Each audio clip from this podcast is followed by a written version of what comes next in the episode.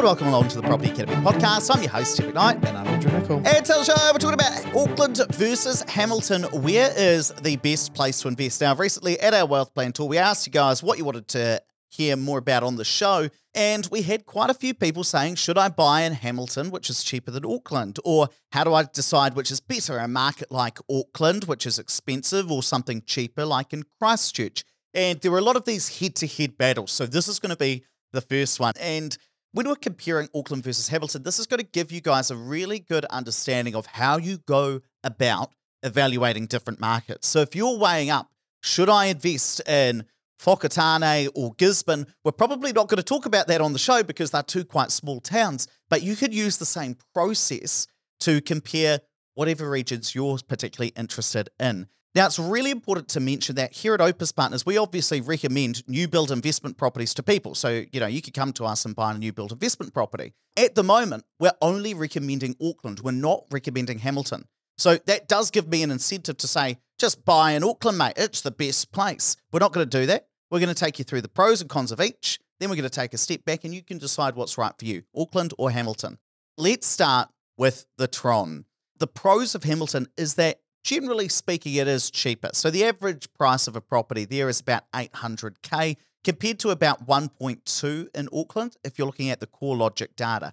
So Auckland property prices are about 50% higher, generally speaking, compared to that in Hamilton. So if you're thinking, oh, I can't afford to get into Auckland, maybe Hamilton's a good place to invest. And Andrew, a lot of people talk about the golden triangle effect. What's the golden triangle? So that's Tauranga, Hamilton, in Auckland being this area where people think you'll optimize your growth because of being close to Auckland. Yeah, and about half of the population lives in that triangle. So if you go on a map and you go from North Auckland down to Hamilton, out to Tauranga, and you draw a little triangle area, that has about half of New Zealand's population. That's pretty wild. And a massive part of the economy. And so this idea that if you link it all up and you've got a really nice highway now that goes from Auckland down to Hamilton via the Waikato Expressway, you know, that this is a, an area where there's lots of people, there's a lot of business going on, and that there will be spillover effects from Auckland. On top of that, you've got some pretty large population growth expected in Hamilton. So over the next 25 years, from 2023 out to 2048, they're expecting about 33% population growth. Now, that is higher than Auckland's as a percentage. So Auckland, we're expecting about 25%. Hamilton, we're actually expecting more, 33%. And Hamilton is a pretty small area geographically as a council area. It's really just the city itself. And so if you're thinking there's 180,000 people there, you're going to squeeze an extra 60,000 people into Hamilton City's boundaries over the next 25 years. And there's actually not that many places those people could go. Like there's been a lot of development in North Hamilton up into Rototuna, but there's not that much space left over. So where are we going to put these extra 60,000 people? And on top of that, it's a pretty diverse economy. There's a lot going on, right? There's a lot going on there. Lots of businesses are putting their hubs there now. Yeah, we had the New Zealand Skills Institute, the merger of all the polytechs, that ended up being located in Hamilton. You've got Waikato Base Hospital, you've got the Ruakura Inland Port, and also the University of Waikato, which I actually went to school in. So there's a lot there. And I think what you've got to remember is that while Hamilton is quite small geographically, right, it is literally just the city itself it basically services everything else around it. So you've got a lot of small towns that rely on Hamilton, places like Te Awamutu, you've got Cambridge, you've got Morrinsville, you've got Huntly and Ngaruawahia. Waikato is a really big region, and Hamilton is the base that most of those people will end up going to. So while you've got 180,000 people there, you're servicing a much larger region. Now, there are some cons to Hamilton. I mean, what's the main one, Andrew? Well, I think one right now is that it's probably not the best time in its property cycle. So at the moment, it is undervalued, but only by 1.8%. And I think one of the other big things is that the yields haven't kept up with the likes of Auckland. So your rental yields there are about kind of 4%, I see as pretty normal numbers. And when it comes to new builds, you're basically paying the same amount to get into Hamilton as you are in Auckland. And if you're getting a lower yield, I don't see that as a good investment right now. Yeah, the trouble I do have with Hamilton is that while on average it is cheaper, it's not always cheaper. So I've been looking at one property that's been advertised recently by Property Factory, which is another example of a property investment company. They are a competitor of ours, but don't worry, I'm not going to say anything bad about them. I actually But- looked at these properties. yeah, so they've got some in Hamilton at the moment, two bed, two bath with a car park, and they were advertised for 689 to 699k. So, you know, just under 700k. And, and that's the market. That's what properties cost in Hamilton at the moment. But if you've got 700k to invest, you can actually get into Auckland. So I know there were some in Orewa, which is really North Auckland, but they were about 700k as yeah, well. I think they were six nine nine. But the biggest thing there is the rents were six fifty a week, so your yield on that was closer to five percent than four percent, and so it makes a big difference with cash flow. And you've got probably historic growth that's superior. Yeah, the other thing, in just this specific example, so the Hamiltons, which were two bed, two bath, they were, as I said, just under 700K, but renting out for about $550 per week. Whereas you could spend the same amount of money, 699K in Auckland, and get $650 a week. So an extra $100 a week in rent. So you'll have the same size mortgage, same type of house, same type of land, same size of house, maybe one a half a less bathroom, maybe not having the extra shower. There will be some differences, but you get the extra hundred bucks a week in rent, and so your gross yield might be four point eight percent rather than four point one or four point two percent. So that's just one of the things I'm looking at, at least in terms of looking at new builds. Now, if I was investing in an existing property, hands down, Hamilton will definitely be cheaper for like properties. But in some examples, like in the new build market, they're actually the same prices in Auckland and Hamilton. They might be in slightly different locations, but broadly speaking, they're, they're relatively comparable. Now, let's turn to Auckland. What do you see the pros of Auckland at the moment, Andrew? So I think one of the big advantages right now is it's significantly undervalued, like 9.2% roughly at the moment. And it's never been as undervalued as it is today. So I think there's a real opportunity to buy at a discounted rate if you're investing today. And if you do look at the historic capital growth rate, it has been significantly higher than other parts of the country. So Auckland, since 1992, has gone up by an average of 7% a year, whereas the rest of New Zealand on average is 6.2%. And then if we go to population growth, although the percentage is lower, it's a larger number of people. So 25% growth is expected through to 2048. That represents 400,000 people, which is the entire Canterbury moving to Auckland. Not the entire Canterbury, Ah. entire Christchurch. Canterbury's got about 700,000 people in it.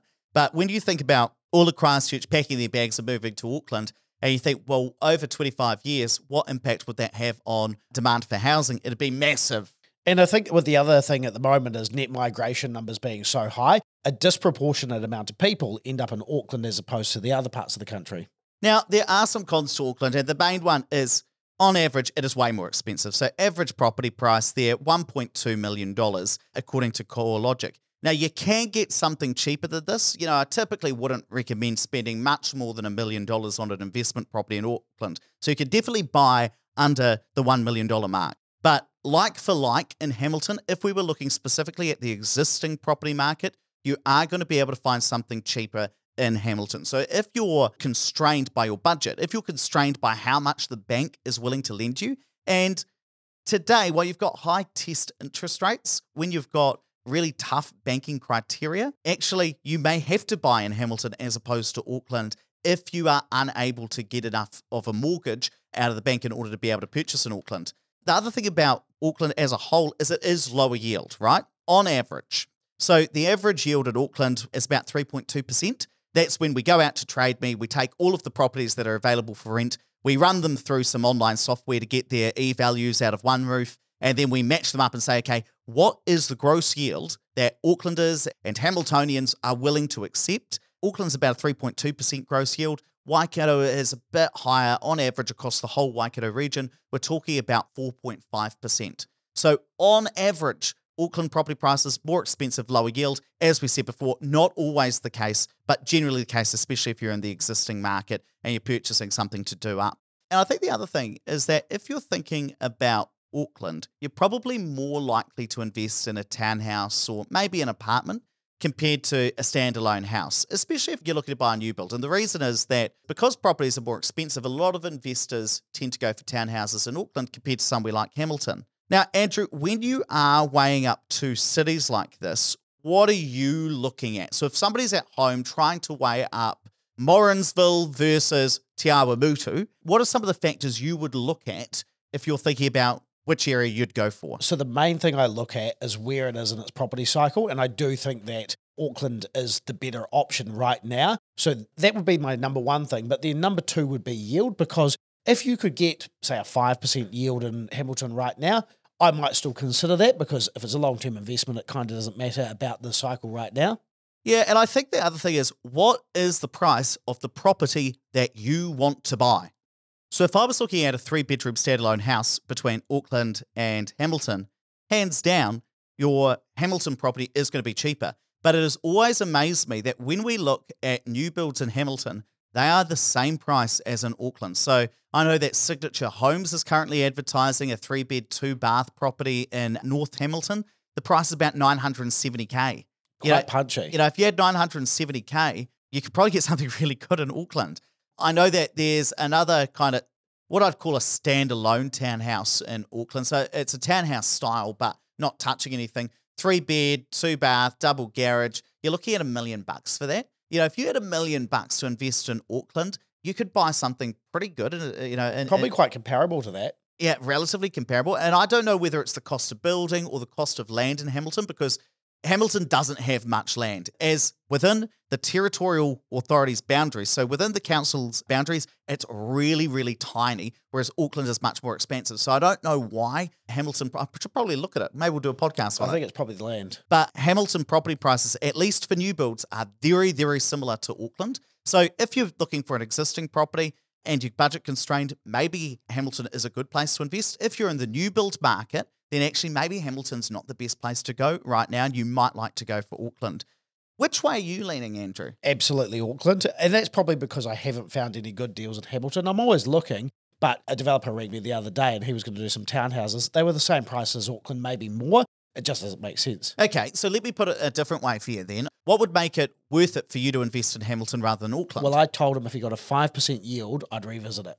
Okay, so it's all about the numbers, right? I think that's where there's probably a bit of a difference between the new build market and the open existing market. If you're just going and buying something that's already been built, with existing properties, maybe there's more supply, you're able to hunt around, find a good deal. For new builds in Hamilton, I'd be a little bit more choosy around the numbers right now because they are looking quite comparable to Auckland.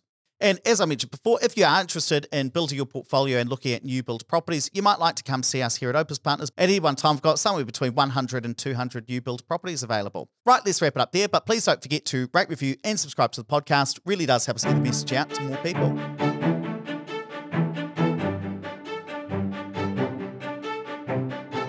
Listening to the Property Academy podcast. I'm your host, Steve McKnight. And I'm Andrew Nicol. We're going to be back again tomorrow with even more daily strategies, tactics, and insights to help you get the most out of the New Zealand property market. Until next time,